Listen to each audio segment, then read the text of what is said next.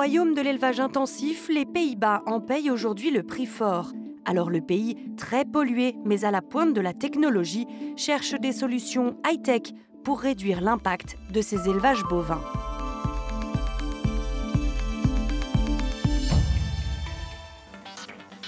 We are not in a regular farm, we are in a research farm, dairy campus. And my job is to optimize diets of dairy cattle in order to reduce methane emissions. Cows produce methane because the microorganisms that live in the stomach of a cow, they degrade the feed, like the grass or whatever the cow eats. And in that process of degradation, they also produce methane, and that's being uh, released by the cow in its breath.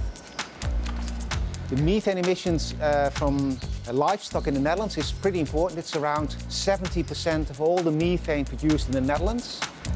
We need to help cow, cows to optimize their digestion. What we have in this table over here is a system which is called the GreenFeed. Um, a cow will go to the GreenFeed because we give a little bit of nice, tasty uh, meal. And while she is with her head in the GreenFeed, we measure the breath of the animals. We know how much methane that cow produces um, per unit of milk in order to evaluate diets. So if we uh, try to reduce methane in the Netherlands and change the diets of cows, what you could do first of all is to change uh, the grass or grass silage. I think you would go up to 20-25% reductions in methane emissions. If you then add on top of that uh, different feed additives or make other changes in the diet like adding lipids, you could add another, say, 20%. So in total, we should go get to some, say, 40 to 50% reduction of methane by dairy cattle.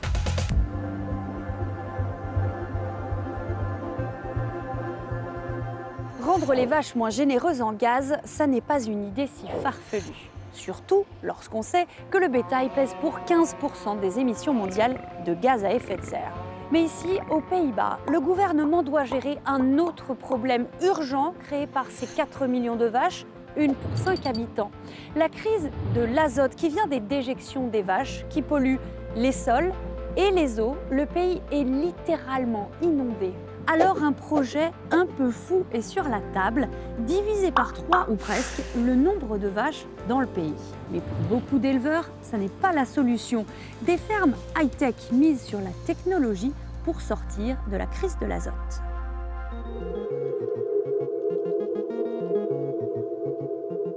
At this location we're testing a unique cow toilet, a system which collects urine directly from the cow Uh, this station attracts cows with, uh, with feed. The toilet stimulates the nerve, which is a natural nerve between the udder and the vulva. The cow gets a natural reflex to urinate.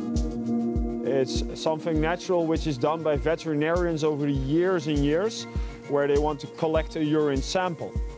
Uh, the urine is directly collected, sucked from the toilet and pushed to a separate storage and the farmer can use this as a natural fertilizer. Ammonia occurs when you have phosphate and nitrogen together.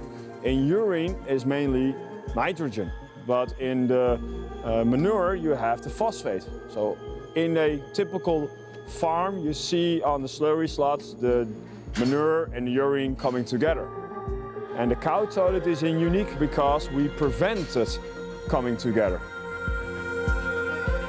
we collect already 15 liters per cow per day.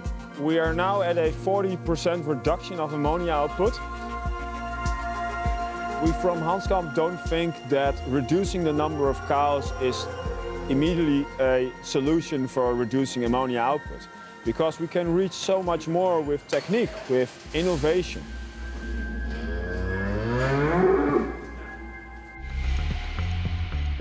Today, uh, the Dutch country is of course often uh, known for its, its milk and cheese.